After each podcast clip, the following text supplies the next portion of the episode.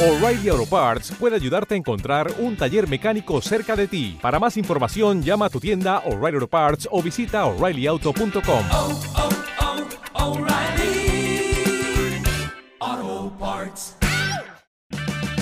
Purchase new wiper blades from O'Reilly Auto Parts today and we'll install them for free. See better and drive safer with O'Reilly Auto Parts. Oh, oh, oh, O'Reilly Auto Parts. Calle 13 estrena el thriller Trauma, la primera producción de NBC Universal Francia. Adam Belmont es un policía distante pero respetado que sigue la pista de un asesino en serie. Adam sobrevive milagrosamente a un disparo en la cabeza con una única secuela, amnesia. Cuando encuentra a una joven atemorizada encerrada en su sótano, el policía debe enfrentarse a la más terrible de las dudas. ¿Y si el asesino al que perseguía es en realidad él mismo?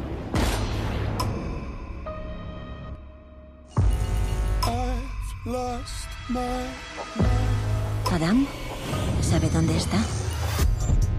Su identidad es un rompecabezas. Tiene un plan e irá hasta el final. ¿Qué clase de poli eres? Lo siento. Lo recuerdo. Llega Trauma a Calle 13 el próximo 2 de diciembre con doble episodio. Y ese mismo día podrás disfrutar de la serie completa bajo demanda en los servicios de todos los operadores.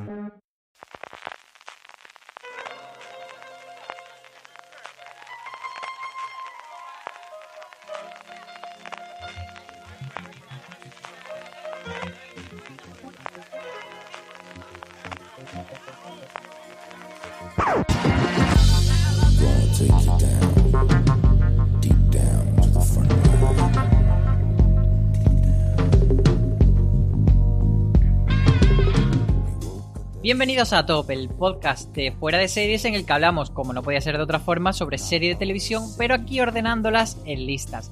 Sí, queridas, esas listas que al final de año nunca pueden faltar, y más este año que, por cierto, estamos al final de década, o sea que va a haber el doble de listas. Pero debemos decir que nuestras listas de top no son solamente por esta coyuntura de final de año, sino que las hacemos casi patológicamente y crónicamente. Así que no somos unos advenedizos. Yo soy Álvaro Nieva y en este programa cuento con la inestimable ayuda de Maricho Lazabal. Muy buenas. Yo reconozco que para las listas soy un desastre y no las voy preparando a lo largo del año. Así que entre noviembre y diciembre empiezan los sudores fríos. y también con nosotros Valentina Morillo. Hola, ¿qué tal? Yo sí me preparo algunas listas, pero esta no la tenía en mente y la estoy haciendo ahora. Será en directo. Me encanta que ella va en plan kamikaze a lo loco, pero seguro que le sale genial. Porque me parece muy buena la elección que ha hecho María Santonja de estas dos colaboradoras que son muy idóneas para, para, este tema en concreto. El tema de hoy, este top, se lo vamos a dedicar a repasar series que han ido estrenándose o han tenido nuevas temporadas a lo largo de 2019 pero que no han hecho mucho ruido y oye, sí que merecen que le prestemos atención. Y yo sé que tanto Marichu como Valen son personas que se salen muy, muy de la norma general de la serie filia, porque yo haciendo esta lista me he dado cuenta de que, bueno, yo sí que me he visto bastantes series, no tantos como otro año, pero, pero la mayoría de las series que me he visto, digamos que están en, esa, en esas listas de las más vistas o de las que más ruido han hecho, pues un Watchmen o pues eso, un La Casa de Papel, por poner otro ejemplo, pero que no he visto este año tantas rarezas. Y yo sé que vosotros sí. Contadme cuál ha sido vuestro criterio a la hora de establecer estas 10 series que han pasado desapercibidas durante 2019 y deberías ver, Marichu. Mi selección ha sido un poco, a ver, los aficionados intensos afuera de series, eh, les vas a hablar de muy pocas series, salvo que empieces con una serie camboyana de que no hayan oído hablar. O sea, es posible que quien oiga este podcast haya oído hablar de todas mis 10 series. Pero son 10 series que me parece que han sido menos vistas, comentadas o que su éxito ha sido mucho más breve de lo que creo que debería haber sido. Algunas de ellas en su semana más o menos sonó, pero cuando una serie suena solo una semana, quiere decir que los, los cuatro frikis que vemos todo y estamos todo el día consumiendo contenidos de series nos enteramos, pero que mi madre, pues es que no sabe ni que existe ese título. Así que hay un par de ellas que, que ya veréis que no son tan, tan desconocidas, pero que, que, que creo que tienen que estar en una lista de debería estar hablando de esto todo el puñetero mundo y no de Juego de Tronos. Yo la verdad es que también he dudado, eh, pues eso, con alguna de, de esto es desapercibido o no, y, puede que haya algunas que me tiréis de la oreja por haberla incluido porque sean demasiado mainstream. Vale, ¿cuál ha sido tu criterio? Y, o el criterio que vas a hacer sobre la marcha en esta próxima hora.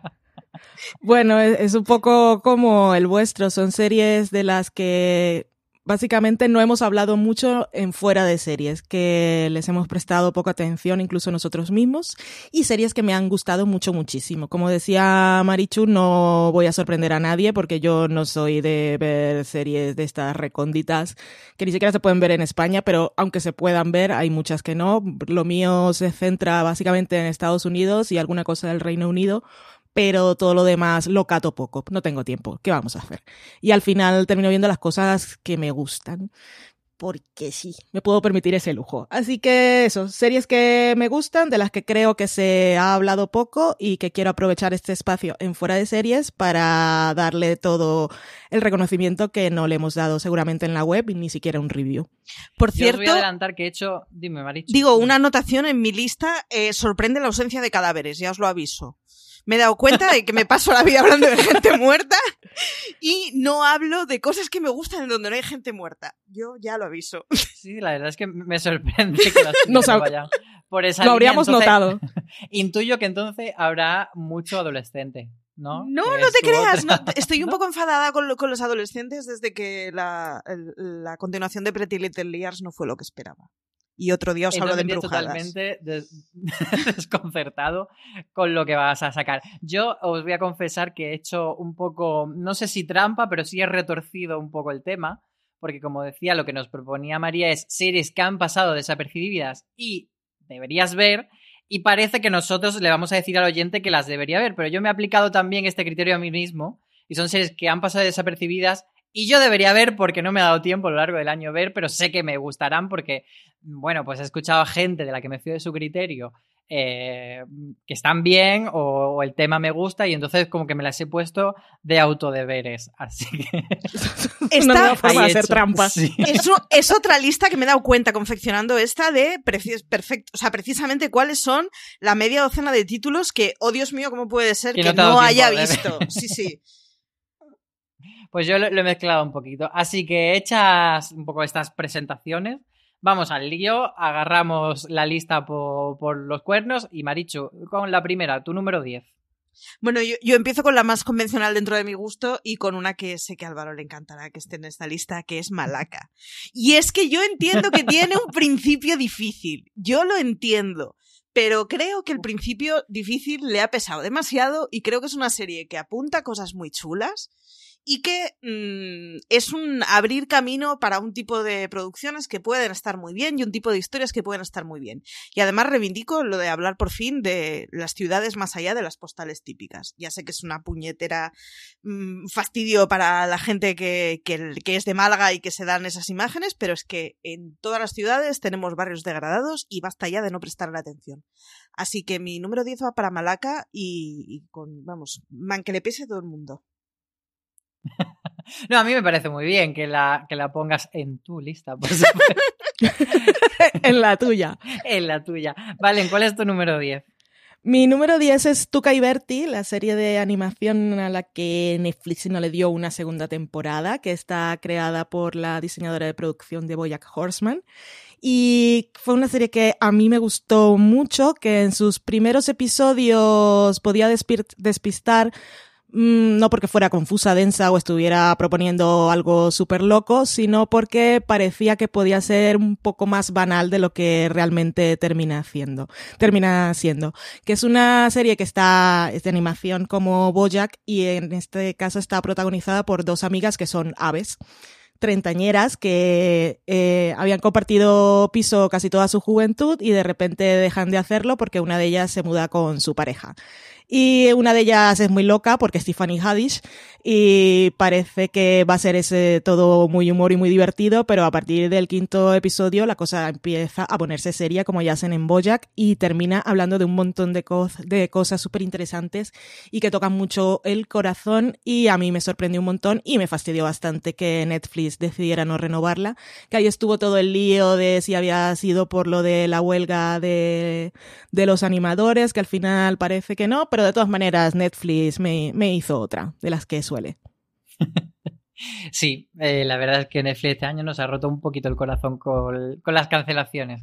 Yo salto a mi número 10 y es una serie que mm, vi sus dos primeras temporadas y me gustaron bastante y no he visto la última temporada que es la que se ha estrenado este año y por eso la he incluido como para motivarme a verla. Estoy hablando de Into the Badlands que sin ser una serie, digamos, mm, de la buena buena, por así decir, una serie bastante entretenida que me parecía que visualmente era muy chula y a mí como que me entretenía mucho la mitología que estaba creando sin tampoco tenía un punto cartón no cartón piedra pero como que no era tan profunda o tan consistente esa mitología como podía llegar a ser pero como que siempre le veía un un algo en el horizonte que me gustaba mucho. Entonces como serie entretenida me gustaba mucho y espero encontrar un hueco para ver esa última temporada que es la que cierra todo no sé si vosotras no os habéis acercado a estos espadachines, ¿verdad? Yo la tengo pendiente, yo sí, no, ¿no? completamente pendiente. Yo no la tengo pendiente. Yo siempre he dicho que soy el único espectador español.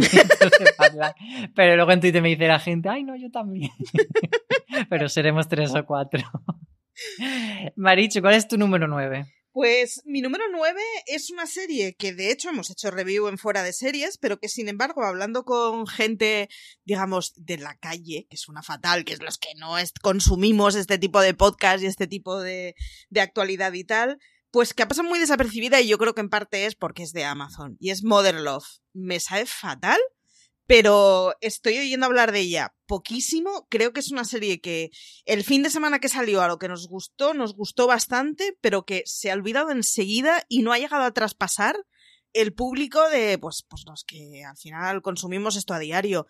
Y es una penita, porque hablas con colegas que les seguro que les gustaría y que es como, pero si, si eres el target de esta serie y ni siquiera han oído hablar, así que voto por hacer apología de Mother Love a tope estas navidades.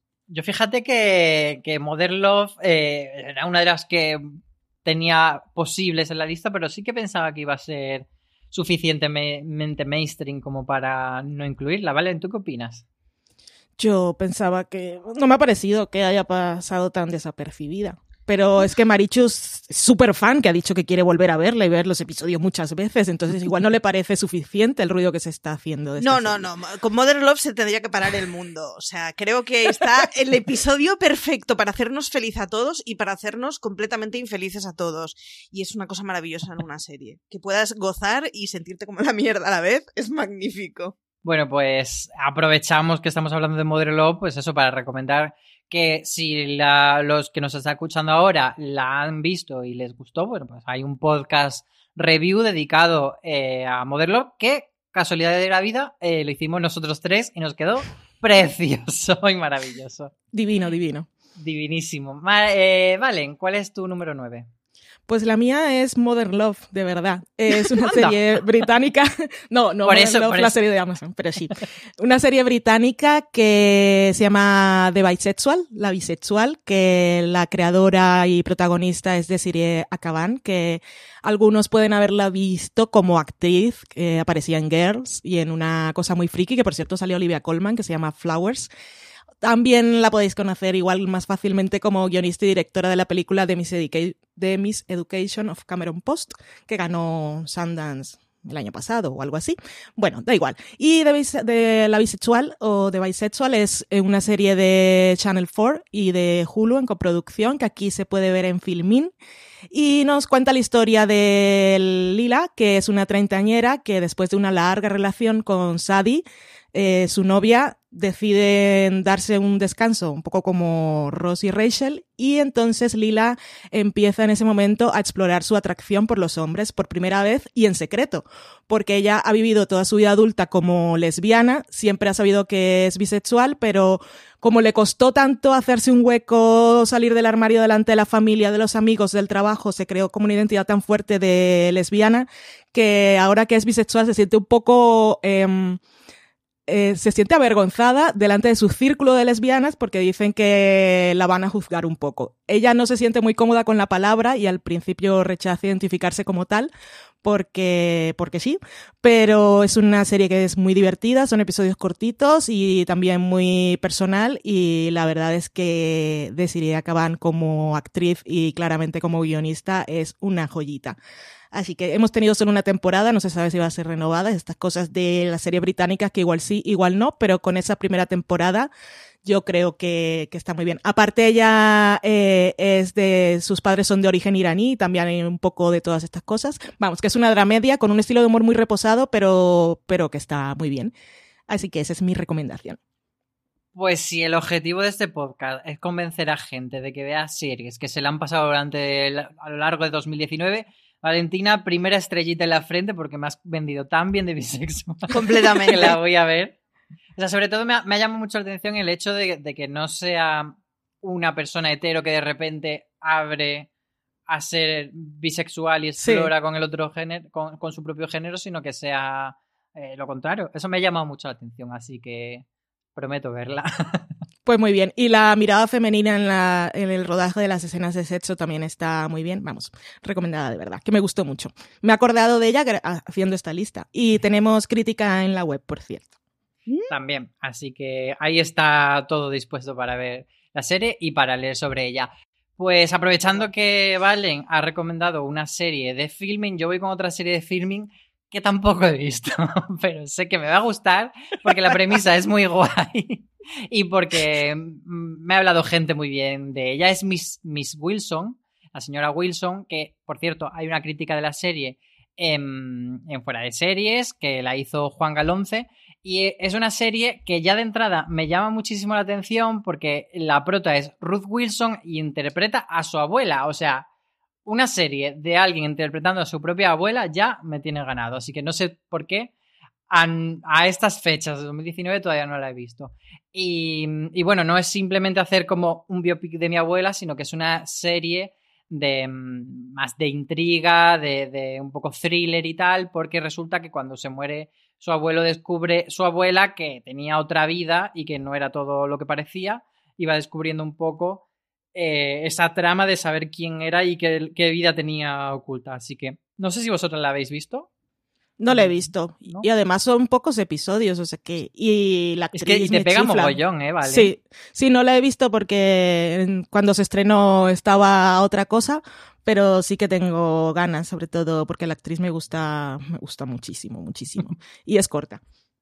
Y, y Pues- claro, es intrigante la historia. Pues yo creo que nos las apuntamos los dos, ¿no valen? Sí, yo me la... y la vemos y la, y la comentamos. Prometo que en mi lista hay también cosas que he visto. A ver, cuando llega. lo prometo, lo prometo. Ahora ya sí subimos al número 8. Eh, Marichu, cuéntame cuál es tu número. Pues es una serie un poco de señoros y es una serie que me parece que habría que darle una oportunidad porque es interesante a pesar de todos sus peros. Fue una serie que se produjo sin tener dónde emitirla y fue un poquito perdida de lado a lado durante bastante tiempo, que se estrenó así un poco de tapadillo y que, sin embargo, pues a los que nos gustan los thrillers y los que nos gustan las series de toda la vida, con lo malo que eso implica muchas veces, pues nos puede atrapar bastante. Y es La Sala. La tenéis en HBO, es una producción española que sacaron, pues estoy hablando de memoria, pero yo juraría que fue antes del verano. Y, y está muy bien, al final es un caso que se enreda mucho, es un caso criminal en el que, bueno, tenemos a un policía solucionándolo. Yo creo que tiene muchos errores de, de su género en los que se suele caer a menudo, pero a pesar de ello, reconozco que a mí fue una serie que me enganchó y me la ventilé, rollo, en una noche así de estas de nocturnidad y alevosía. Yo cuando has dicho eso de una serie de señores, automáticamente me ha saltado en la cabeza Billions.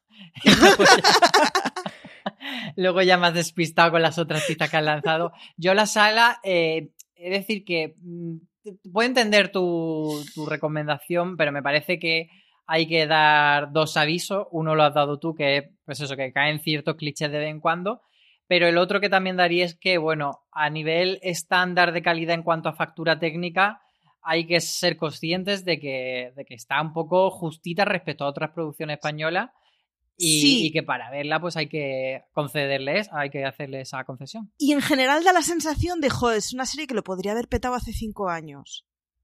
Cinco, no, seis, no sé cuántos, ¿no? Pero es la cosa de, llega tarde, pero esto visto hace unos años hubiera estado muy bien. Y aún así, no deja de ser una cosa que está bien porque es que está bien explicado el crimen, pero... Bueno. Hay, tiene peros de mediante. De todos modos, a todos los que os gustan las series en donde haya casos policiales, thrillers y muertos de por medio, os gustarán. A los que tenéis mi criterio oscuro, os gustará. Valoro mucho tu, tu corazón bueno, Maricho, porque, eres, eres muy buena a la hora de, ver con, con buenos ojos las series. Eh, Valen, eh, tu número 8, ¿cuál sería? ¿También has tenido un corazón bueno con esta serie? Eh, este es corazón de fan y, fan enamorada. Fan enamorada de Florence Pugh, que es, que es una mu- mujer que me vuelve loca y yo pienso ver todo lo que haga. Y afortunadamente va haciendo cosas buenas por la vez que solo tiene 23 años. Vi, por cierto, justo anoche el Actors on Actors, que son estas entrevistas de Variety en la que llevan a dos actores eh, para que se entrevisten entre ellos mismos y es una charlita y cuentan, eh, se preguntan sobre las películas que tengan en promoción o con las que estén haciendo carreras para los premios que sean. Y ella está con Benny Feldstein, que es la protagonista de, que han puesto el nombre aquí terrible, Super Empollonas, que vamos a ver como Mónica Lewinsky en American Crime Story. Pero bueno, Florence, que la habréis visto en Midsommar últimamente y este año la vimos en una serie que fue La chica del tambor, que es una serie que desvaría un poco. Es una adaptación de John Le Carré, que está dirigida por Park Chan-wook, y salen por allí también Alexander Skarsgård y Michael Shannon. Y es un poco así... Dale más potencia a tu primavera con The Home Depot. Obtén una potencia similar a la de la gasolina para podar, recortar y soplar con el sistema OnePlus de 18 voltios de Ryobi desde solo 89 dólares. Potencia para podar un tercio de un acre con una carga. Potencia para recortar el césped que dura hasta dos horas. Y fuerza de soplado de 110 millas por hora. Todo con una batería intercambiable. Llévate el sistema inalámbrico OnePlus de 18 voltios de Ryobi. Solo en The Home Depot. Haces más. Logras más. Un poquito, un poquito ida de olla porque ella es una, es una aspirante actriz de teatro, está en la escuela y entonces la fichan una gente que está haciendo un contraespionaje para que interprete el papel de la novia de un tío que mataron y que quieren que ahora ella se monte toda esa vida y se aprenda todo lo que eh, el este que mataron vivió con su novia para que ella vaya a infiltrarse a, la casa de la familia y del hermano. Entonces, el que le está haciendo toda la preparación es Alexander Skarsgård. Entre ellos, obviamente, hay mucha química y cuando están practicando nunca se sabe qué es lo que están haciendo de verdad o si él está contando el- su pasado de verdad o están hablando de, de los planes que están haciendo y es una cosa así que pues marea un poco o puede ser muy fascinante. Eso depende de si lo ves con buenos ojos o no. Pero eso, que es una serie corta que está muy bien y, y que a mí ella me gusta mucho y solo por eso la recomiendo porque fue una serie que como era un poco densa y se estrenó a principio de año igual dio un poquito de pereza.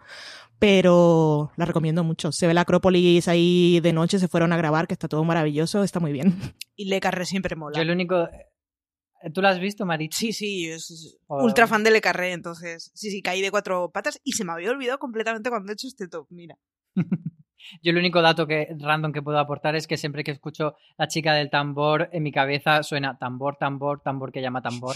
La, la, la- la canción esa horrible. Referentes. Me pone, me pone muy nerviosa.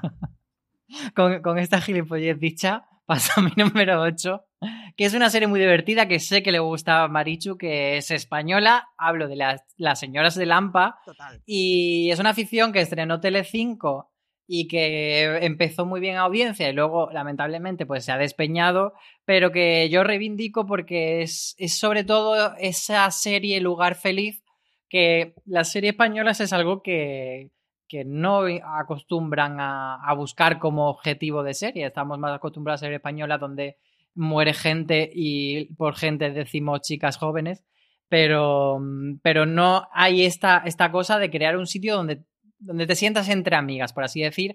Y en ese sentido eh, lo compartiría un poco con mujeres desesperadas, ese rollo de qué guay, ojalá fuera yo una de ellas. Y lo que pasa es que, claro, que estas están acosadas por la mafia y matando gente, eso igual no te apetecería tanto vivirlo, pero, pero me refiero que sí que es, eh, sin ser una serie que a lo mejor te crea una necesidad de volver semana a semana, cuando te la pones, eh, estás muy entretenido, desconectas y es muy agradable de pasar ese rato. Entonces, por ahí la reivindico. Marichu, ¿tú tienes otra cosa que decir de ella? que, que una serie que tenga un grupo de madres la mar de normales que pasan por la picadora a su archienemiga me parece mm, garantía de calidad. O sea, soy ultra fan. Creo que tienen un humor negro del copón. Y creo que si esta serie hubiera sido una película hecha por ciertos nombres patrios, hubi- lo hubiera petado increíblemente. Pero que al final se ha quedado como una cosa como de marujas cuando, eh, eh, señores, respect, que tiene cosas muy chulas. Pues pasamos ya al siguiente número. Marichu, ¿qué tienes tú en tu lista en el número 7? Pues una juvenil, creo que es la única juvenil que he metido, que creo que le castigó mogollón. Con todo lo juvenil que tú ves, ¿eh? Sí, y con lo joven que yo soy. Que le, le castigó muchísimo la emisión del tirón en Netflix.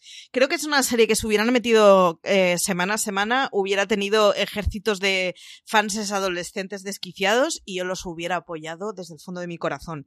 Y es La Orden. Es una serie que o sea, tiene que, tiene que funcionar porque es, es una receta probada mil veces, que se ha hecho muchísimas veces en la literatura de género, pues eso, del young adult y de esas hogazas, o sea, esas horquillas más o menos de, de gentes jóvenes, pero ya no tanto, en donde, bueno, pues mete a adolescentes en una escuela de magia y pues es lo mismo que hicieron Costa y Alcalá con la trilogía de la Segunda Revolución, pero es lo que se ha hecho con el mago, es lo que lo hemos visto multitud de veces en un montón de novelas, de series y de pelis que han funcionado y creo que se habló menos de lo que se debería de hablar o que fue menos fiebre de lo que debería ser por la emisión del tirón, porque es que no te da tiempo de hacer boca y oreja.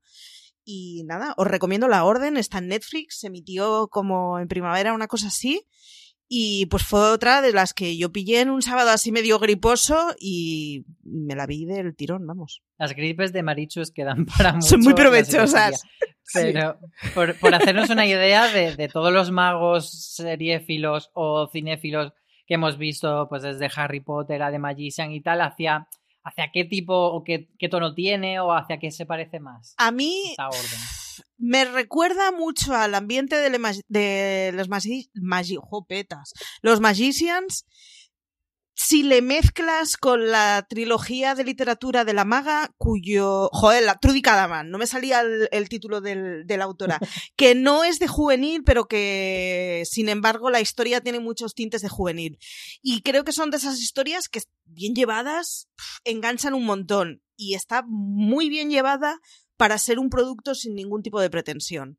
Es una cosa de verte a las noches tranquilamente, de no me están pidiendo demasiada intelectualidad, pero es muy entretenida, es resultona y da lo que promete. Vale, en tu 7. Mi 7 es State of the Union, que es una serie que se puede ver en una horita y cuarto, porque sus episodios son de 10 minutos, 10 o 12 minutos. Y está, a ver, el equipo. Empezamos, protagonizada por Rosamund Pike y Chris O'Dowd, que es el que salía en Girls y en The IT Crowd. Rosamund Rosamund Pike ya sabéis quién es. Y está dirigida por Stephen Frears y está escrita por Nick Hornby, que es el señor de Brooklyn, y ambos dos trabajaron juntos en Alta Fidelidad. Y esta es una premisa sencillita. Eh, Rosamund y Chris, que son Luis y Tom, quedan todas las semanas en el mismo café, allí por la tarde, antes de entrar a su sesión de terapia de pareja, eh, que pueden ver justo por la ventana. Quedan allí para tomarse unos vinitos o una cerveza, ella un vino, él una cerveza, y a través de sus conversaciones iremos descubriendo cómo fue su vida juntos y comprendiendo qué es lo que ha pasado para llegar al punto en el que está su relación, que es que tienen que pasar por una terapia de pareja. Pero ellos no se odian ni están ahí de mal rollo, lo que vamos viendo es que hay mucha complicidad y que puede que la pareja, la relación como tal, esté en un punto bajo o haya acabado, pero que ellos como personas, amigos o gente que aún se quiere, aunque no de la misma manera, funciona mogollón. Y son muy divertidos y es una serie de ver gente hablando, pero te entretiene muchísimo. Y como los episodios son cortos, pues es una gozada. Así que State, State of the Union, que está en HBO España. Yo me uno a esta recomendación porque la vi me gustó bastante. Sí que lo que tú dices de que es una gozada que los episodios son tan cortos, también me parece como que hace que sea más olvidable. O sea, yo ya la había borrado de mi mente totalmente y me pasó lo mismo pues con, con estas chiquititas que sacó Netflix de bonding y tal, que es como te las ves, y desaparecen. Ya no, no tienes esa cosa como de la serie que te acompañan durante varios meses. Pero bueno, es una, una reflexión de serie filo viejo que, que no venía a cuento. Mi número 7 es The Act. Es una serie increíble que mm, quizás sí que tuvo cierto ruidillo, pero al venir a España de la mano de Stars Play, que es una plataforma que no tiene todavía, pues digamos, tanta eh, penetración y tanta solera dentro de nuestro país, pues quizás ha quedado más escondidilla y si The Act hubiese estado, yo creo que en Netflix o HBO habría sido eh, la bomba o en Movistar, o sea, habría sido como cabeza, primera cabeza de cartel de, de cualquier plataforma porque es una serie muy buena y tiene, por supuesto, a Patricia Arquette, que quien nos escuche sabe que en esta casa se venera sobre todas las cosas. Y es una serie sobre una madre, está basada en de hecho, en un caso real, una madre que, que tiene mucha usen por poderes y entonces básicamente putea a su hija lo indecible por, por esta enfermedad mental que tiene. Y, y lo que pasa es que la hija al final se acaba dando cuenta y acaba apuñalando a su madre. No es spoiler porque es algo de lo que parte la serie, porque es algo que pasó en la realidad, pero lo interesante de la serie no es este punto, este suceso, este hito concreto, sino pues desgranar qué ha pasado aquí y, y todo las implicaciones que tiene esta enfermedad de pues eso, de, de- de sin, sin tú darte cuenta lo que estás haciendo es matando a un ser querido porque tienes la necesidad de protegerle y de cuidarle y de que no se vaya de, de tu lado. Entonces, para mí, 10 sobre 10 de At. No sé si vosotras la visteis. No la vi, ¿no? Yo la vi. Lo que está de moda es la enfermedad esa, porque tengo ahora, recuerdo, tres series en el último año y medio en la que ha sido parte fundamental de la trama. Que la otra sería Politician y... ¿Y cuál? Eh, heridas abiertas. Ah, Es cierto. mira, una serie que he bloqueado en mi cabeza. Sí, cierto. Pues nos pasamos al número 6, Marichu. Estoy intentando verlo en esta lista. Os hago una foto luego porque lo vais a flipar. Mrs. Wilson. eh, Mrs. Wilson dice que es. Y es que yo soy una. O sea, iba a decir una seguidora, pero soy una stalker de Juan Galonce. Todo lo que escribe me lo leo y me lo devoro porque suele gustarme lo mismo que le gusta a él. Tenéis que ver su crítica en fuera de series porque es que es maravillosa. Y al final es una señora a la que se le muere el marido y lo va a enterrar y el día que lo va a enterrar, oh Dios mío, que usted no era la única señora Wilson. Esa es la premisa, pero de por medio mete espionaje. Es un serión, son tres episodios únicamente, o sea que te lo ves en una tarde tonta. Es lo mismo que le pasaba. Ay, hoy estoy que no me salen las palabras. A la miniserie de Amazon sobre el cargo político inglés homosexual, que ahora no me está saliendo el título de A nada. English Eh, Scandal. Gracias, Exacto. no me salían ni los, ni los personajes, ni el nada, no sé, qué desastre. Pues es de estas series que te ves en ¿Es de este tarde. año ver English Scandal? Pues del Eh, anterior. Yo creo Del que anterior, creo. Ah, Es- qué ah, pues susto, porque digo, digo, no la he metido y... yo Vale, lo daba de esta, Creo, pero ¿eh? No me hagáis caso. Yo lo he pensado en esta, pero he pensado, hombre, no, más o menos sí se ha hablado de ella. O sea, la he barajado y la he descartado porque me parecía que se había hablado un poco más de ella. Pero Mrs. Wilson es también de estas que ves en una tarde, es un aire completamente distinto de serie, engancha muchísimo y, y es que so- son de estas series que empiezas a ver en plan, qué desastre todo, pero qué enganchada estoy y cómo, o sea, cómo me está gustando esta historia a pesar de que lo que me estén explicando sea bastante heavy. Vedla en una tarde, si os gustan las cosas de espías, os gustarán. La premisa además es mm, distinta, está muy guay interpretada.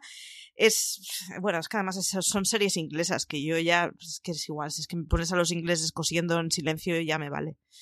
O sea, vedla, Mrs. Wilson. La ponía, Álvaro, ¿eras tú que la has puesto también en el...?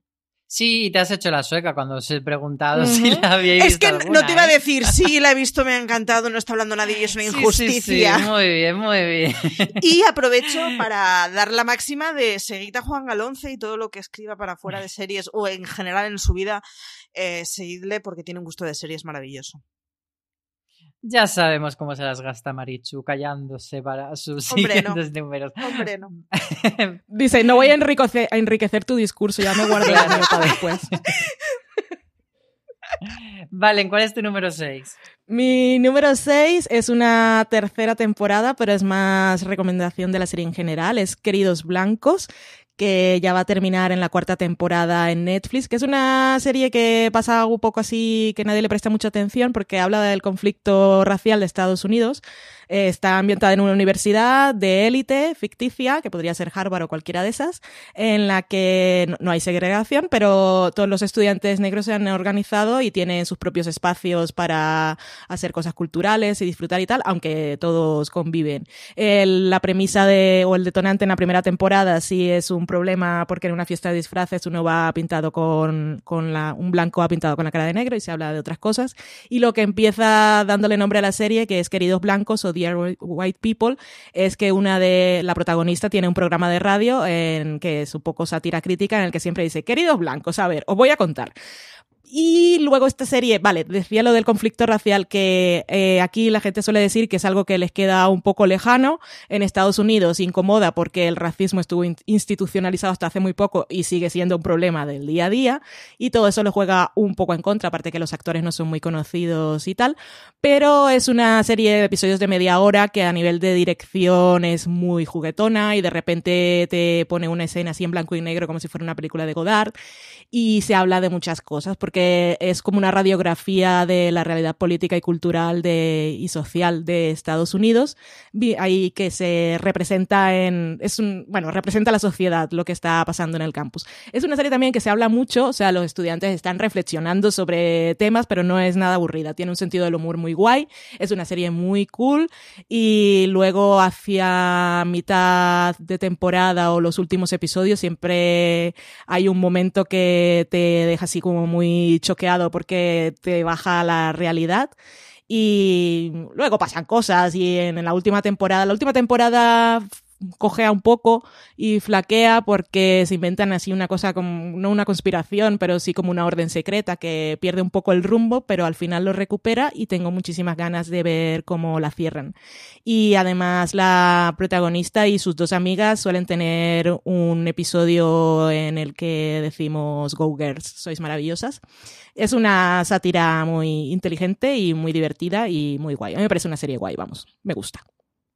Muy bien, pues yo, mi número 6 es de estas categorías que me he inventado para, para este ranking, que es serie que me maravilló la primera temporada, pero se ha estrenado la segunda temporada y todavía no la he visto.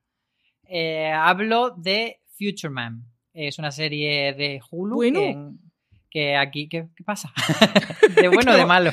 No, que no me acordaba de que existía esa serie. de que existía esa serie. Pues, pues sí, existe y es una serie de Hulu que, que la han echado la segunda temporada este año en HBO España y que ya os digo, a mí la primera temporada me maravilló, es eh, sobre un pringado que interpreta Josh Hutcherson, no sé si lo he dicho bien, el chiquito que es el novio de, de la chiquita de la llamada, que es eh, Claudia Traisac. El chiquito de lo de la chiquita, me gusta el chiquito mucho. novio de la chiquita, que es eh, una superestrella mundial por los Juegos del Hambre, pero para mí siempre será el novio de Claudia Traisac.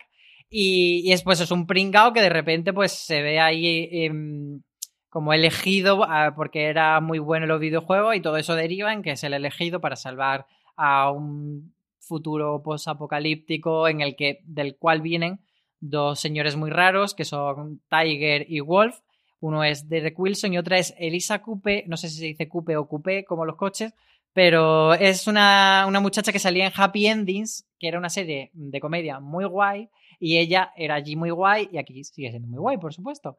Y entonces ellos son como, mm, pues este prototipo de, de medio super, no superhéroes, pero sí como mm, mercenarios, guerreros, tata, con unas pistolas gigantes, y de repente tienen que tener a un pringado como líder, como futuro salvador y, tiene pues esa complicación de, salvar el planeta.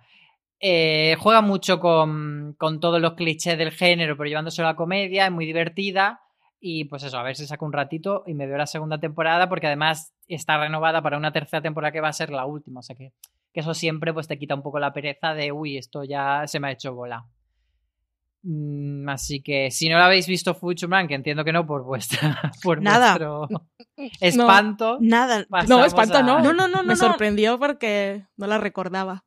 Que existía, vamos. Sí, sí, yo había bloqueado completamente el recuerdo y no sería capaz de darte dos frases de la serie. Lo cual. Pues guapísimo es este muchacho. Así que con, con su imagen de carita de medalla en la mente, pasamos al número 5 de Marichu. El número 5 de Marichu es una comedia que en España la ha emitido TNT, que está protagonizada por Daniel Radcliffe. Hablo de Miracle Workers. Creo que. Creo que no es tanto que haya pasado desapercibida, que es algo peor. Y es que injustamente no se está diciendo nada al personal. Y creo que es muy injusto. Es una comedia que es muy lugar feliz, en donde además es como gracioso porque eh, habla de la gestión de Dios de las cosas del universo. Danny Radcliffe es el encargado del departamento de cuando pedimos un milagro a Dios. ¿Quién lo gestiona? Pues lo gestiona un chavalín que no tiene ni idea de nada y que además tiene muy pocas herramientas para poder gestionar los milagros. Dios es Steve Buscemi, mm, lo que haga este hombre, aunque te haga un anuncio de cervezas, ya está bien para verlo. Quiero decir, es Steve Buscemi. eh, hace un papelón fantástico de Dios completamente desastroso. Es una comedia que yo creo que la segunda temporada, para la cual ya está renovada, le va a sentar muy bien. Y es de esos lugares felices que.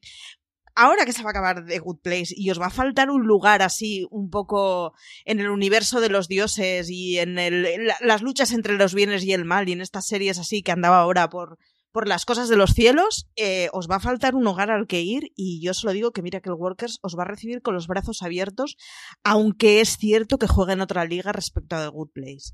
Pero es una comedia que está muy bien, es una comedia que se ve muy rápido, además ya hemos abandonado las comedias de 22 episodios por temporada, así que si es que son 20 minutos, 20 minutos que te llevan a un lugar bonito en lo que estás cenando, lo que sea.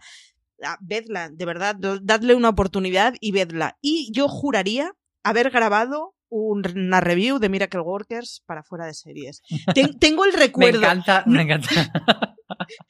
Me encanta que ya no nos acordemos ni, ni de lo que hemos hecho nosotros. No, de hecho, Igual lo hemos soñado. Pero, reconozco- pero yo sí que recuerdo, me ha dicho, que, que en fuera de series escribí sobre la segunda temporada de Miracle Worker que está renovada.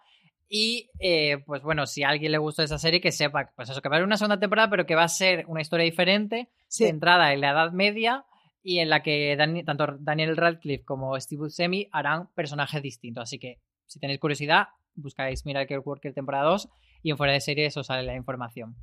es una comedia a la vale, que el rodaje le va a sentar sí. muy bien, digo. O sea, que dadle una oportunidad más. Pues a ver si con ese rodaje de la, la segunda temporada es aún mejor y no la recomiendas con más ahínco. Vale, en tu siguiente serie, ¿cuál es? Mi siguiente serie la puedo hilar un poco con lo que está diciendo Marichu, pero más de forma mm, colateral, que hablaba de que podía ser un buen reemplazo para, para- o para llenar el vacío de Good Place y estas cosas. Pues yo voy a hablar de Brooklyn Nine-Nine, que es una serie que ya es- ya va a em- comenzar a emitir en Estados Unidos el año que viene la séptima temporada y ya la han renovado por una octava, o sea que son muchas temporadas y son largas, pero es esa serie de Michael Schur que se ha quedado un poco así apartada, que no le hemos prestado suficiente atención. Yo incluso la vi completa este año. Yo había visto el- los dos primeros episodios cuando se estrenó y me pareció una chorrada inmensa, pero es que el protagonista es Andy Samberg, que es el de Saturday Night Live, y me parecía que era el mismo personaje. Y a mí nunca, a mí los sketches de Saturday Night Live no suelen hacerme mucha gracia. Y el tipo de actuación que tienen tampoco. Y me quedé con él y dije, pues no la voy a ver nunca más. Y este año dije, vamos a ver qué hace con, con Brooklyn Nine-Nine, qué hace, dijimos. Y no empezamos a verla desde el principio, sino que empezamos a ver la quinta o la cuarta creo, y vimos la cuarta, la quinta y la sexta, y después nos fuimos atrás y volvimos a ver la cuarta, la quinta y la sexta. Es un serión. Es amor puro y verdadero. Es comedia, los personajes son geniales, y es una de esas series que, mm, que te da buen rollo, que la gente es buena y tiene personajazos como el de André Bruguet. Que es el primer capitán de policía que es negro y gay, que está además su novio en la serie no me acuerdo el nombre del actor, perdonadme, que es el, el jefe de, del Bad Place en The Good Place que es también el que hace de, creo que es el que hace de conductor en los podcasts oficiales de The Good Place. Bueno, en fin, que ellos son novios y son así cuando están juntos, son súper pijos, súper serios y las manifestaciones de emoción de André Bruguet, de su personaje, del Capitán Raymond, es súper divertido porque no cambia la cara, pero como la gente de la comisaría lleva trabajando con él tanto tiempo, aunque parpadee un- de una vez de más, ya saben si está contento o no. Y dicen, oh, hoy está contento, me gusta cómo has mo- mostrado tu, tu euforia y tu éxtasis. Y él dice, sí, pero bueno, en fin, que es una serie que es súper divertida y súper de momentos de esos de, oh, la gente es buena y se quiere. Y luego tiene episodios buenísimos. En la quinta temporada, por ejemplo, hay un personaje que le cuenta a sus compañeros que es bisexual. En la sexta temporada hay un súper episodio del Me Too, del que voy a hablar próximamente en una columna cuando se emita aquí en Movistar, que ya lo tengo apuntado en la agenda. Y ahí queda Brooklyn Nine-Nine, más que la recomendación de la temporada, de la última temporada, que sí, que es la que está ahora en emisión, es buenísima. Es un recordatorio que es una serie que pasa desapercibida y no debería, y os gustará muchísimo entrar allí. A mí fíjate que me pasó lo contrario que a ti cuando se estrenó la serie en 2013. eh, la vi, me gustó mucho la primera temporada, pero es de esas series que, que al final como no te pide pan, pues la vas dejando. Sí. Y sí que a lo largo del tiempo he escuchado a mucha gente no solo decir que le gusta mucho, sino que se mantiene muy bien a lo largo de las temporadas y Sí, que sí. tengo pendiente volver a ella. Digo, yo creo que se mantiene muy bien y además es de esas series que a- entre la cuarta y la quinta temporada yo creo que llegó a... Ya no tenemos que hacer esfuerzo para hacer de reír, hacemos comedia muy buena. Ahora además vamos a hablar de otras cosas. Y tiene episodios que son una joya. O sea, y que si esto en vez de comedia de 20 minutos te lo hubiera hecho un drama de 40, estaríamos todos en plan, oh Dios mío, qué maravilla. Tiene episodios muy buenos, es, yo creo que es de la, eh, esta y Community son las series en las que yo he sido más infiel en mi casa, de fingir que te está sorprendiendo una escena que ya has visto, porque es comedión. Eh. Com- completo, completo. Esto de, vamos a ver el episodio, vale, lo voy a hacer una semana y media, pero me parece perfecto. Y, y no, no, o sea, porque es una joya de comedia que yo las veces que he recomendado además a gente que le gusta la comedia, es de estas que, que te los encuentras al mes o a las semanas y es como, pero ¿cómo no podía conocer esto yo en mi vida? Te vas a reír muchísimo. Pues yo mi número 5, cuando ha empezado Marichu a hacer el suyo, que ha dicho es una comedia de TNT, pensaba que iba a decir la que tenía yo en mi número 5, pero no, ha dicho otra. La mía es Bota Juan, esa comedia de producción original que hizo TNT este año, eh, creada entre otros por Diego San José, y que lo que proponía era una comedia política en la que quizá el mayor reto era que lo absurdo de su político que era Juan Carrasco, este personaje al que interpreta Javier Cámara, no fuese tan absurdo o no intentase mirar a la realidad política española que siempre tiene unas cotas de ridiculismo bastante elevadas.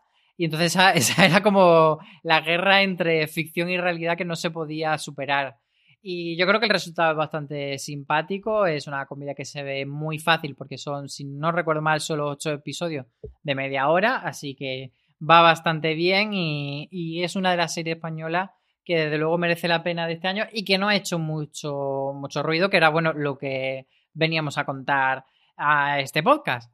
Así que mmm, hay que dar la recomendación y pasamos al 4. Yo creo que toca un poco ir acelerándonos porque estamos dando mucho, mucho amor a estas series, pero tenemos que, que irnos ya hacia, hacia el top y estamos en el número 4. Marichu, ¿cuál es el tuyo? Pues el mío es eh, The Act, que has dicho tú antes. Choque de trenes permanente, no voy a añadir mucho más. Es de esas series que te da mucha angustia por la situación que estás viendo y a la vez pudorcito, pero que es, es muy heavy, es bastante fiel a lo que parece ser que sucedió, o sea, al menos a lo que está publicado, y, y bueno, y es de estas es de estos dramas que, que, que, es un dramón que hay que ver, que además son solo cinco episodios, si no me equivoco o si no recuerdo mal, así que darle una oportunidad. Y, ah, y además seguir la cuenta de Twitter de Bota Juan, por cierto. Muy bien. Campa- estás haciendo campaña. Campaña del todo. Mm, La verdad es que sí, porque es muy divertida, porque además interactúa con toda la, la actualidad política del momento y, y está muy, muy bien hecha. Vale, en tu número 4, Mi número cuatro es Schitt's Creek, que es la serie que había pasado desapercibida por todos en general hasta que la nominaron a los Emmy y en ese momento decidí verla y yo la he visto entera, sus cinco temporadas. Eh, he hecho trampa, perdóname Movistar, pero cuando acabé la cuarta necesité ver la quinta y tuve que hacerlo. Y es una comedia que al ¿en principio... cuánto tiempo la viste? Vale, porque Yo es importante. Yo cuando me pongo maratones, como veo las series con, con mi compañero de sofá y de gato, eh, nos, nos ponemos en serio y abandonamos todo lo demás. No, ahora no me acuerdo, pero en TV Time podría verlo, pero igual en 20 Pero días ya la teníamos. Sí. eh, sí. Se- Y se eso, habló de trabajamos Schitt's los Creek. dos. Se habló de Schitt's Creek y algo así como 45 minutos después dijo Valen, pues me he visto las cuatro temporadas del tirón. O sea, no sé cómo lo Sí, hizo. os, os iba poniendo, os iba actualizando. ¡Ah! Segunda temporada, tercera temporada, cuarta temporada, pues maravillosa. Eh, al principio parece que es una cosa así sencillita que no va a poder escapar de su premisa, que es una gente que tiene mucho dinero, mucho dinero, mucho dinero, se quedan sin ningún tipo de dinero y entonces van a parar al pueblo que se llama Cheese Creek, que bueno, ahí tiene su historia, y ahí se quedan viviendo en un, en un motel en el que lo dejan vivir gratis, básicamente porque son los dueños del pueblo. Y vive esta gente que mm, no era una familia, pues se ven eh, obligados a vivir en dos habitaciones de motel. Por un lado padre y madre, y por el otro los dos hermanos que ya son mayores, que nunca habían compartido vida juntos. Y al principio pues es un poco el choque, ay, la gente del pueblo, qué cosas más cutres y qué mal está vivir aquí y me quiero ir. Y al final es una de esas series como Brooklyn Nine-Nine, ah, que son historias que no se avergüenzan de que sus personajes aprendan a quererse y de que es bonito que les pasen cosas buenas. Y eso es lo que quieres tú también. Al final ellos van aprendiendo a ser familia, a quererse y la gente del pueblo se hace sus amigos y, y es una serie que es muy divertida porque el personaje de Moira es para partirse. Es una mujer que hay que verla en versión original porque siempre le añade una sílaba de más a todas las palabras y las alarga. Aparte era una actriz de culebrones que es una diva que muy dramática ella, es drama queen, eh, podría salir su foto en el diccionario. Y luego en la quinta temporada eh, hay cosas geniales, pero hay un episodio del que también hablaré en la columna y tengo apuntada la fecha, que es bonitísimo, bonitísimo, bonitísimo, de la historia de amor, que es amor moderno, no como Modern Love. Em, y, y bueno, no sé, es una serie que tiene muchísimo corazón, que te hace reír mogollón y que cuando te toca el corazón te da mucha ternurita. Así que Cheese Creek me ha gustado muchísimo y la recomiendo. Yo el número 4 es una de esas que, como decía Maricho al principio, no sabemos si realmente han pasado desapercibida o no, pero sí que eh, tuvieron ese fin de semana o dos fines de semana de un poco de movimiento y tal, pero que luego desaparecieron y que quizá mucha gente se le haya olvidado que es Dead to Me, esa, mm, no sé si comedia oscura o, drama con tintes cómicos de Christina Applegate y Linda Cardinelli como protagonistas, que la verdad es que mm, era tiene un poco la esencia de mujeres desesperadas con solo dos mujeres desesperadas y, y es de esas series perfectas para un fin de semana porque son 10 episodios de media hora, tiene una trama que, que va serializada, que va, pues eso, vas queriendo saber eh, qué es lo que pasa con el misterio que articula la serie, pero que también tiene esos momentos de las quiero a las dos y me gustaría estar compartiendo una copita de vino con ellas. Y pues eso, no sé si es suficientemente desapercibida, pero en el caso de que la gente pues se la haya pasado, la recomiendo mucho. Valen, tú, por cierto, escribiste la crítica, de verdad, de, de Fuera de Series. Eh, sí, sí, sí, que la escribí, que fue una de esas que me puse a ver el primer screener del rollo, vale, tengo los screeners y para sacar algo en la web y me vi la temporada en un fin de semana. Me gustó mucho.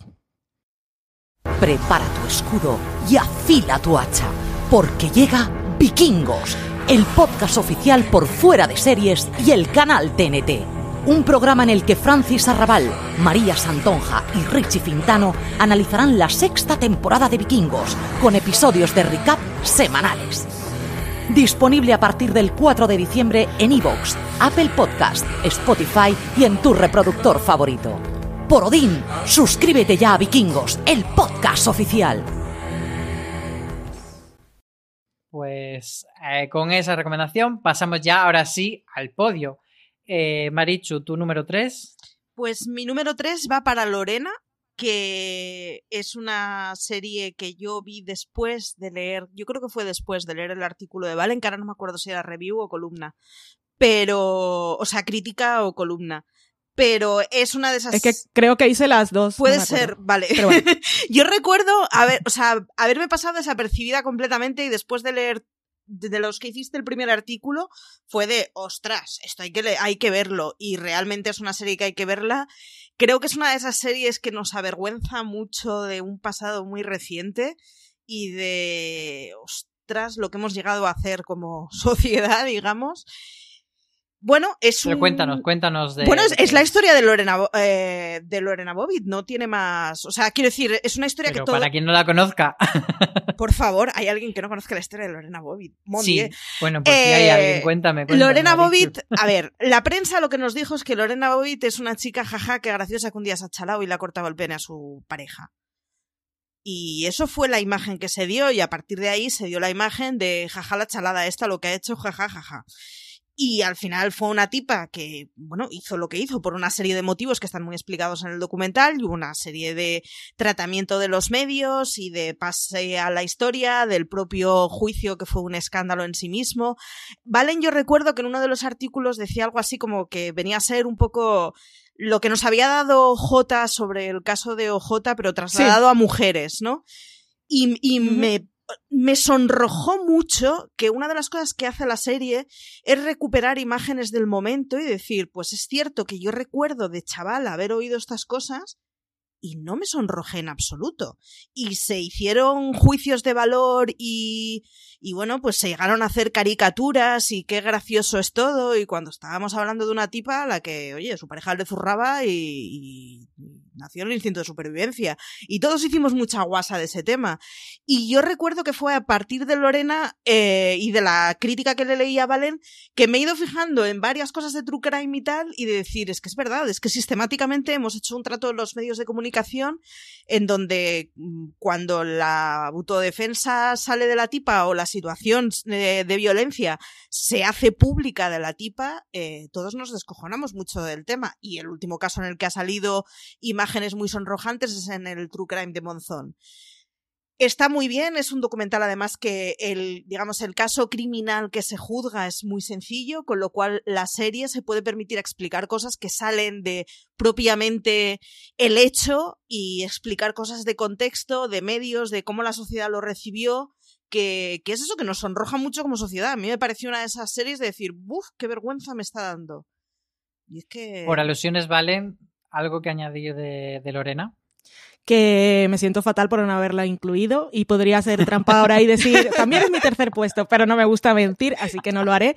Pero sí, lo que, lo que sientes cuando ves esta serie documental, o, o yo, yo siento lo mismo que Marichu, es vergüenza porque Lorena Bobbitt, que estaba Álvaro haciéndonos la broma de que no lo sabía, creo, para que de- No, Marichu pero es desarrollara más. Que puede, que puede haber alguien Sí, que por eso, por el eso. caso de la mujer que le cortó Pero- el pene a su marido, pero no recuerda el nombre de ella, por eso... No, no, no, bien, que, pero que es eso, que se quedó como una, una referencia que es usada en la cultura popular millones de veces y todos nos quedamos con la broma de que le cortó el pene al marido y era un chiste. Y cuando te ponen imágenes de la cobertura de los medios o lo- los late nights, lo que decían, la cantidad de cosas, se te va un poco, bueno, lo estás viendo ahora, pero eh, se te van las manos a la cabeza y dices, ¿cómo pudo pasar esto? Porque la historia es que ella era inmigrante, o sea, hay todo, todo un trasfondo y un contexto cultural que en el, en el momento no se habló, que en aquella época, que es algo que cuenta el documental, es que el la- tratamiento de violencia de, género no, no existía ninguna ley, no existía ningún organismo, no era algo de lo que se hablara, era una cosa muy privada, que si eh, una mujer llamaba, la, la policía consideraba que esto, esto es una cosa de puertas para adentro, nosotros no podemos hacer nada, y había una desprotección total de las mujeres ante el abuso de sus parejas, porque no, no, estaba contemplado como algo posible por la sociedad que tu marido pudiera abusar de ti, porque es tu marido y puede hacerlo. Era básicamente eso. Y, y está muy bien las imágenes del juicio eh, con los planos en la cara de ella, que cómo la obligan a, a repetir lo que le hizo este señor. Bueno, no sé, es una historia que está muy bien, que está muy bien conocer y que luego cuando dijeron que iban a hacer lo de American Crime Story con Mónica Lewinsky, Lewinsky, vamos a, vamos a vivir un poco lo mismo, porque yo a ella la escuché en un programa con John Oliver y también me di cuenta que toda aquella historia nos pasó en aquel momento con, nos quedamos con las bromas, Sí, con el vestido manchado de semen y, y cuando el Me Too no, nos- no nos acordamos de ella y es una heroína y es una mujer que luego ha recuperado su narrativa y, y, bueno, no sé, es genial. Yo tengo muchísimas ganas de ver esa miniserie que me acordé mucho viendo Lorena y bueno, me sabe mal no haberme acordado yo, pero ya está, Pues, recomendada. después de la Lorena de, de- que ha traído Marichu, pero no valen, Valen, ¿cuál es tu número 3? Ahora me siento un poco mierder, pero yo quería recordar Mr. Robot porque eh, es una serie que está pasando desapercibida desde su segunda temporada, que yo había abandonado, que vi la tercera solo porque la cuarta era la última y para cubrirlo en fuera de series, y la verdad es que me enganchó en su momento la tercera y la cuarta está siendo muy buena temporada, que no voy a, no voy a hablar ahora mucho de la serie porque es un lío y lleva muchos años y está a punto de acabar, pero en la cuarta temporada se está convirtiendo en otra cosa que en realidad siempre estuvo ahí desde el principio, pero no le habíamos prestado atención porque estábamos pensando en toda la conspiración y todo el lío. Y, y no sé, Sam ¿Se, Smale. se puede preguntar qué es esa cosa en la que se está convirtiendo o sería spoiler? Eh, spoiler, si te digo lo concreto que fue lo que pasó en el último episodio, sí, pero digamos que eh, el origen de gente, el origen de Mr. Robot, eh, que es la personalidad, el protagonista tiene un trastorno de personalidad múltiple. Y el origen de por qué lo tiene es algo que se explora en esta temporada, o sea que se convierte en algo muy personal. Y entonces eh, lo de la enfermedad mental eh, que él tenía, que es una cosa que habíamos asumido casi como un recurso del guion, eh, está teniendo mucho peso, se está convirtiendo en una cosa más íntima y en una serie más de personajes que al principio era una cosa más de tramas y más de Sam Smale. Mira los episodios que hago, que es que mira los episodios que hace, que de verdad. Así que me está gustando mucho esta cuarta temporada y, y como está pasando desapercibida, me pareció apropiado ponerla aquí. Sí, porque es una serie que hizo muchísimo ruido en su primera Sí. temporada, pero que de repente ha desaparecido de todas las listas y de todos los, pues eso, de, de esa, de lo que todos tenemos en la mente, son las series que la gente está viendo, pero bueno, que sigue ahí viva todavía y que, como tú dices, bien. Eh, mi número 3 es otra serie que también en su primera temporada hizo bastante ruido, pero que yo creo que la gente ha ido dejando atrás y yo reivindico que tiene que tener una posición de, de primer orden que es Glow.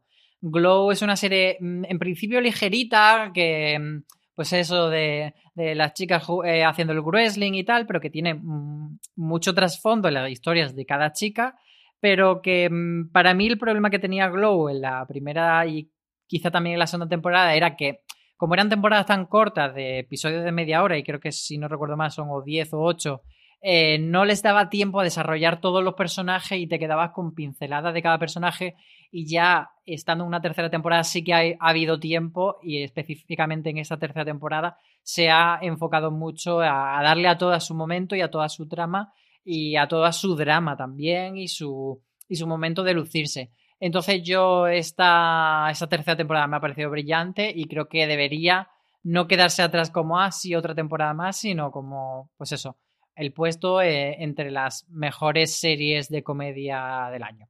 No sé si alguien está de acuerdo. Estoy de acuerdo, muy de acuerdo. Yo me caí después de la Muy primera y no sé por qué. O sea, Pues te recomiendo en, en esas tardes de, de resaca o de, o de estar Resfriado. malita, resfriada, que te pones a ver una, una pamplina tal, pues está, está igual un pelín mejor que las pamplinas. Te están juzgando, Marichu. Maravilloso sin juzgar, yo sin juzgar. sin juzgar, pero antes que ver la segunda temporada de La Orden cuando la haya, quizá creo que es mejor ver Glow. No ¡Qué lo sé, injusticia! ¡Oh, por favor! pero con sin juzgar. Entonces, con mi gusto esto, impecable. Marichu, Tu medalla de plata. Cuéntanos cuál es tu número dos. Pues mi medalla de plata se va para Good Omens. Creo que se ha hablado muy poco de ella, salvo los fans acérrimos que se han vuelto locos y han creado un mundo de fanart que sigue activísimo y que es maravilloso. Creo que es una serie que está muy bien, es una adaptación maravillosa de una obra que escribieron Neil Gaiman y Terry Pratchett. Creo que tiene mucho humor de ese Pratchett que ya no está y que es una verdadera lástima.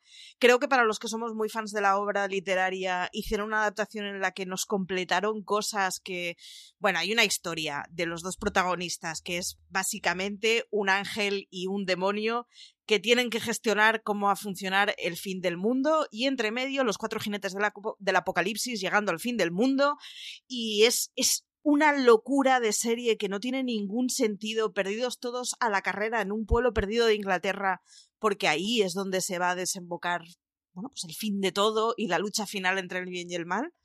Pero es una serie con muchísima retranca, con un guion fabuloso, con una manera de dibujar a los personajes que es un gustazo increíble, con unos protagonistas que, o sea, yo no he visto unas parejas más maravillosas en todo el año como la que son la de ese ángel y ese demonio, que me da igual que Gaiman y Pratchett nunca dijeran que acababan juntos mm, comiendo perdices o comiendo anises o no sé cómo es la frase de los cuentos, pero entre todos los fans hemos aceptado completamente y tanto entre Michael Sheen, que le, podéis ver ahora en Prodigal Son, es uno de los dos personajes, como Gaiman en sus redes, como absolutamente todos los implicados, han aceptado de buen grado que les hayamos hecho pareja de Eternum y es la pareja romántica más maravillosa que he visto en mi vida. Tenéis que ver Good Omens, a cualquiera que les guste las series de fantasía o los contenidos de fantasía. Es una locura, es una maravilla y además os tenéis que leer también la obra de Pratchett y Gaiman. Y así ya aprovecháis, os leéis todo Mundo Disco fascinado estoy con que en la mente de Marichu los finales de los cuentos serían fueron felices y comieron anises. Me encanta. No, sé, no sé qué son anises exactamente, porque si van a comer las semillitas esas uy, iu, iu, iu, pero guay. Sí, es un poco raro, pero bueno, así es Marichu y la queremos igual. Valen, ¿tu número dos? Mi número dos es una serie que pasa desapercibida porque Facebook Watch no quiere que la veamos. Eh, Sorry for Your Loss. Es que de verdad, yo estoy siguiendo la serie. Yo tengo Facebook porque está mi madre ahí. Y entonces, cuando comparto cosas en Instagram, que ni siquiera las pongo, mi madre se entera y le van a Facebook y entonces dice me gusta. Y solo por eso, por no darle un disgusto a la mujer de que no se entere de mi vida porque Instagram no le gusta, sigo en Facebook. Pero ahora, Facebook, tengo Facebook. ¿Por qué no me avisas cuando sale un nuevo episodio de la serie que está bien, que estoy viendo? No, no me avisa. No me avisa que se va a estrenar, no me avisa que hay un nuevo episodio, no me avisa que existe. Y además, cuando tengo la aplicación eh, para verlo en la tele eh, y voy a ver, no me pone cuál es el último episodio, tengo que buscarlo. Bueno, es un lío. Y es una serie que son episodios de media hora, que está muy bien. Es, la premisa es súper dramática porque Elizabeth Olsen es una viuda muy joven que había, ha perdido, cuando empieza la serie, su, su marido se ha muerto tres meses antes y es una serie que va sobre el duelo, básicamente. Y ella vive en casa ahora con su madre y con su hermana, que por cierto es la actriz de la película de Star Wars Em, que se llama, ay, no me acuerdo ahora cómo se llama ella, bueno, en fin, da igual, la que era pilota, voy a decir, que la gente la odió mucho y tuvo que cerrar su cuenta, su cuenta de Instagram porque la gente es lo peor del mundo. Y Sorry for Your Loss es una serie bonita, es una serie que tiene sus momentos divertidos, tiene episodios que son bastante juguetones con lo formal y me han dejado con un final de temporada que voy a morir si no la renuevan porque es una putada lo que nos han hecho, perdón, perdón por hablar mal. Pero nos dejaron ahí con final súper abierto y final súper dramático y no puede ser porque lo que queremos es que esta gente esté bien. Pero Sorry for You Loss vale mucho la pena y Elizabeth Olsen es que esos ojazos que tiene y cuando llora ya te vuelves loco, dices, no, ¿cómo puedes llorar así? No me hagas llorar, que no quiero. En fin, que está muy bien. Cuando sonríe, eso sí, también ilumina la pantalla. Pero los lagrimones de anime que tiene te conmueven, quieras o no. Puedes estar con el gato mirando que el gato es bello y te distrae todo de lo bien que lo hace. Así que Sorry for Your Loss es obviamente una serie que pasa desapercibida porque Facebook es lo que quiere. La tengo pendiente. Mi número dos es una serie española que, que es, aquí tenía dudas de si realmente había pasado desapercibida o no que es hierro, porque sí que es verdad que luego a posteriori se la ha ido reconociendo y tal, pero comparada con otra serie de Movistar no tuvo ese empuje promocional tan grande y en general no hubo esa euforia crítica tampoco en torno a ella. Pero Hierro me parece que es un thriller bastante clásico en cuanto a guion, pero me gusta, por ejemplo, mucho que no es un thriller tramposo, que normalmente aquí en, en este tipo de, de, thrillers de quien lo hizo, el Who se tiende mucho en España a, la pista falsa y, y a, al, al, sospechoso de mentira de cada episodio. O sea, en este episodio te voy a hacer sospechar sobre el padre para que luego decirte que no era el padre, y en el siguiente sobre el tío para que luego decirte que no es el tío no te plantea ese juego, sino que todo lo que te va contando es verdad, eh, te va dosificando la información, pero no juega a engañarte y eso me gustó bastante. Sí que es verdad que eh, la resolución o la, el descubrir quién es la persona que ha cometido el crimen eh, no se hace al final de la serie, sino bastante un poco antes del final y como eso te deja un poco descolocado como, como que luego la serie colea, pero bueno, lo defiende bastante bien. Eh, los planos de la Isla de Hierro son maravillosos. O sea, simplemente por eso estás deseando que acabe una escena y empiece otra para que haya esa transición preciosa. Y Candela Peña y Grandinetti están muy bien los dos como pareja. Así que yo me alegro que haya una segunda temporada. Y creo que Marichu también se alegra. Me alegro mucho, sí. Y es un, es un serión. Por cierto, en catalán existe y fueron felices y se comieron anises. Que lo sepáis que lo buscaba en Google. Ah, vale. Ahora todo tiene sentido. No es que se me esté yendo la pinza. Hay, hay algunas palabras inconexas en mi cabeza, pero tienen sentido. Supongo. Vale, pues con esta curiosidad lingüística, Marichu, desvelanos tu top 1 de la lista. Mi top 1 es para una serie que el que la conoce y la ha visto es ultra fan, pero me parece que se le ha dado menos bombo del que se debería y sobre todo menos prestigio del que se debería y es Gentleman Jack. Es un serión. Independientemente de todo lo que te hable de trasfondo, es un serión. Y si estuviera hablando de la historia de un hombre y una mujer, sería un serión tradicional, pero seguiría siendo un, señor, o sea, un, un, serión. Es la historia protagonizada por Ann Lister y Ann Walker, que básicamente fueron dos mujeres decimonónicas que se amaron muchísimo Lister era una tipa con pasta que tenía el rol de hombre en absolutamente todo lo que hacía de cara al público, en su manera de comportarse, en su manera de llevar los negocios, en su manera de... Bueno, en un momento donde las mujeres estaban hechas para llevar vestidos delicados, pues, pues jugaba en otra liga, que vivió un romance mmm, de lo más dramático y de lo más intenso con Ann Walker, que entre medias además Ann Lister era una crápula maravillosa, de estas que hubiera cerrado los bares a las 6 de la mañana hoy en día, sin ninguna duda. Y es una historia muy bonita, en donde se hablan de de bueno, de gente pilla, de historias de amor ocultas, de, de cómo se lleva el lesbianismo en el siglo XIX, de un montón de temas distintos. Y además, os invito, ya que si veis la serie, a que leáis luego el libro de Cristina Domenech, de Señoras que se empotraron hace mucho, que habla de la historia de Ann Lister, pero habla también de otras historias, de, pues eso, pues señoras a las que la historia ha pasado a los libros como, pues fíjate que bien se llevaban estas dos amigas que vivían juntas, hacían todo juntas y se dejaron en herencia y cuando se murieron se enterraron juntas. Y es como, señores, que eran lesbianas, no pasa nada, aceptémoslo pues explica maravillosamente el cómo un, un amor de dos mujeres que, que, son de la clase burguesa inglesa, pues se encuentran con un entorno que al final funciona muy hostil y ellas van a la suya. Es, es una serie fantástica de la que hicimos reviews, si no me equivoco, con Valen y con Marina, Marina. ¿verdad? ¿Estaba? Uh -huh. Pues eso. Sí. ¿Os, Sí, os veis la serie? que os- antes de... Digo, os veis la serie, os leéis el libro, os- eh, leéis la review y todo, por favor. Antes de pasarle la, la pelota a Valen de que nos descubra su número 2, le quería, pues eso, decir que nos hable también ella de Gentleman Jack porque es otra de las defensoras. Es una serie impresionante que disfruté muchísimo. Tenía miedo de que me hiciera sufrir, que fuera a tirar más por el dramón, dado el contexto. Pero no, es una serie llena de luz que lo que quiere es hacer un homenaje a esta mujer que se atrevió a vivir la vida como quería, aprovechando las rendijas que le dejaba la sociedad en ese momento. Es una verdadera heroína y me encantó mucho la serie. Me sabe mal no haberla puesto, la tenía ahí eh, entre las posibles, pero estaba segura que Maricho la iba a poner. Tenía miedo de que no la dijera en el puesto número uno, pero afortunadamente me ha salvado la papeleta. Y de paso decir que Señoras que se empoderaron hace mucho es el mejor título de libro que he visto en mi vida. Se lo mandé a una amiga en Colombia por su cumpleaños, ahora que vino mi hermana, y la hice súper feliz. Está muy bien el libro, además. Y la serie es divertidísima. Ahora sí, Valen, cuéntanos cuál es tu número uno. Mi número uno es Vida, que es una serie de Stars, que aquí se puede ver en Stars Play, que ya tiene dos temporadas, están justo ahora rodando la tercera. Es una serie protagonizada por latinas, latinos, latinas básicamente, y todo el equipo son latinex, que son estos que lo dejan ahí sin identificación de género.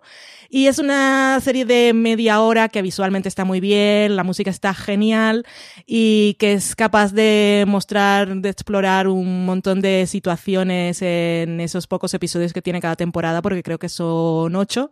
Eh, como ya son latinas, ellas vuelven en el primer episodio de la serie al barrio en el que vivían en Los Ángeles porque murió su madre. No es un drama. Y lo que explora es el regreso de estas que no querían volver allí porque ya se habían ido. Es una serie que, ya que ellas son latinas y van a ese barrio latino, eh, se explora mucho los estereotipos culturales que se dicen cosas como casarse con un blanco para mejorar la raza, o siempre tienen que luchar ahí con el dilema de que eh, no eres lo suficientemente latina, o um, uno de los personajes, eh, eh, una de ellas es lesbiana y entonces es criticada porque no es suficientemente lesbiana, porque no hace, eh, no, sé, no hace su lesbianismo como algo performativo. Y son juzgadas permanentemente. lo que me gusta de la serie es que aunque está hecha por latinas, y las protagonistas son latinas, en ningún momento te las presentan como, como un ideal. Es una serie que está orgullosa de su cultura, pero a ellas las dejan equivocarse y se equivocan. La segunda temporada vas pasando episodios y dices te odio a ti, te odio a ti. Puedes gritar a la pantalla, pero eso es lo que la hace aún más liberadora. Y la relación entre esas hermanas que no es nada fácil y no es nada perfecta es fantástica y la serie habla mucho de la identidad, cómo se define, cómo te la asignan, cómo se reclama. Tiene cosas súper interesantes, pero no es para nada un panfleto, ni te lo está diciendo, no te está diciendo todo el tiempo de qué está hablando, sino que simplemente lo vas viendo por las situaciones. Y los personajes están geniales. Así que vida, pues quería reivindicarla un poquitín. Pues muy bien, reivindicada y estaba en el número uno y ya llegamos al fin con mi número uno, que sé que no voy a ser el único que, que esté a favor de esta serie y no ha salido, así que Valen, se va a poner contenta porque es la señora Fletcher. ¡Bien! Tengo pendiente y me da mucha rabia. Pues fíjate, porque es una serie que antes de, de, que se estrenase yo tenía muchas ganas, pero luego se me fue como quedando, creo que fueron como cuatro episodios todavía y tal, y cuando me puse me vi los cuatro del tirón y luego ya he ido semana a semana viéndola y la verdad es que me gusta muchísimo. Eh, pues para quien no la conozca, la señora Fletcher es interpretada por Catherine Hahn, que es una mujer que de repente llega el día en que su pequeño hijo ya no es tan pequeño y se va a la universidad. Entonces tiene esa crisis del nido vacío y la llena con porno, que es como mejor se llena. Las y masturbación. Y masturbación y un poco también, pues eso, eh, eh, empezar a conocerse a sí misma y a plantearse hacia dónde quiero ir, o qué puedo hacer para llenar mi tiempo y, cuál puede ser el objetivo de mi vida ahora que no tengo que estar limpiando los gallumbos sucios al mequetrefe este, que por cierto es un ¿eh? gilipollas. es insoportable. Además, la serie es muy, muy divertida porque te va mostrando cómo él es un cretino, ese hijo, y ella ni siquiera es consciente de lo que ha criado. pero, pero bueno, ella es muy carismática, es Catherine Hahn, que probablemente la reconoceréis por Transparent, que ahí hacía de esa rabina judía cercana a la familia. Y, por otras series. Y la verdad es que, no sé, me parece como una serie muy amable, pero que a la vez te está contando cosas y por eso se hace tan amena de ver. No sé si Valen, que sí que la ha visto, quiere añadir algo. Catherine, eh, Catherine Hahn es una diva y yo, si está ella, lo veo todo y es que... Qué está- pelazo, ¿eh? Es que es fabulosa esta mujer. Ah, en fin. Y la serie, muy bien. Eh, lo del hijo es que el hijo es realmente insoportable, pero me gusta porque la serie es consciente cuando él es el típico acosador y malote y gente chunga del instituto, pero popular precisamente por eso. Y me gusta el choque cuando va a la universidad. Es, es un poco, es un poco todo un mundo ficticio de fantasía, porque todos son súper, súper gente que está consciente de las cosas y están hablando, cuando están hablando los populares, hay un momento en los primeros episodios, están todos los, los deportistas, eh, están en la universidad, están sentados en la mesa y él no sabe dónde sentarse y dice, ah, pues voy con los deportistas que son los míos. Y están hablando del cambio climático o de algo de, de un tsunami. Sí, del y cambio él climático dice- y se queda fuerísima. y él comienza a decir, ah, sí, como el vídeo ese de YouTube de uno que había un tsunami y cogió la tabla de surf y se ríe y los demás lo miran así como eres imbécil, pero no vamos a perder el tiempo explicándote nada y lo ignoran totalmente. Sí, en esa parte es casi un poco fantasía de vendetta Sí. hacia, hacia el bully, que realmente no sé hasta qué punto sucede en la vida real, pero, pero sí que es como curioso esa parte. Y luego el papel que juega el, el chico que estuvo acosando fuertemente en los años de instituto, porque es ese, ese no va a la universidad y se queda en la ciudad. También es interesante. Sí, así que bueno, pues es una serie que tenéis en HBO España, que le podéis dar una oportunidad. Creo que van a ser como unos ocho capítulos o una cosa así, Sí. es una serie limitada. Y pues bueno, mm, si no la habéis visto, dadle una oportunidad. ¿Alguna serie que os haya quedado en el tintero que queráis decir así rápidamente? Y nos despedimos. Pues Marichu. por, por hacer lista de series que no hayan salido, decirlas muy largas, reivindicar la segunda temporada de Counterpart, nosotros podemos mm, rescatarla, que veo que no, pero bueno. Eh, Derry Girls, que me parece que se habló menos de lo que se debería a pesar de la apología de Valen por la serie y por el bien de su... eh, de, de- de- de hacer el, el sprawl de- del título y lo que hacemos en las sombras que me parece una maravilla de serie que deberíais estar viendo todos, que es una comedia de vampiros loquísima, que está muy bien hecha y que se ve en una tarde tonta. Y con eso es todo. Todas tus recomendaciones muy bien. Yo lo que hacemos en las sombras no la puse porque no sé si pasó tan desapercibida o igual es ese, la burbuja en la que vivimos que en Twitter la gente la estaba viendo. Tal cual, no a mí me ha Sí, pasado yo creo- yo eso. creo que de sí mi valdría. timeline, mi timeline lo ha visto yo creo que la mitad del timeline. Ahora, sales a la calle con los amigos de toda la Ya. vida a hacer una cerveza y no les suena de nada. Claro, claro. A mí me ha pasado en ese sentido con Así nos ven, que era otra que Ya. eh, sí que entró en toda pues la, la carrera por los premios, etcétera, y dentro de un mundo muy específico de seriefilia, así que era como la serie del momento, pero no sé hasta qué punto ha llegado a ser mainstream. Y bueno, pues esa junto con Carmen Sandiego serían como las dos que he dejado en el tintero, que Carmen Sandiego, una serie de animación muy para niños, sin pretender buscar al público adulto, pero muy simpatiquilla que, que para ver en familia me parecía guay. ¿Y tú, Valen, alguna que se te haya quedado en el tintero? Estaba intentando mirar mi hoja, pero es que mientras estábamos hablando se ha hecho oscuro y no he encendido la luz y no veo nada. Por cierto, hoy fui a la óptica y me ha aumentado la dioptría a un 1.5 en un ojo y tengo 4,5 en un ojo, el izquierdo. Que me di cuenta, por cierto, cuando eh, viajé la semana pasada, que estaba en el aeropuerto y me decían Dani y Sara, eh, ¿la puerta cuál es? Y yo miraba así y decía, no, no, no se ve. Y decían ellos, la, la 8D, y salían corriendo. y yo dije, creo que no veo.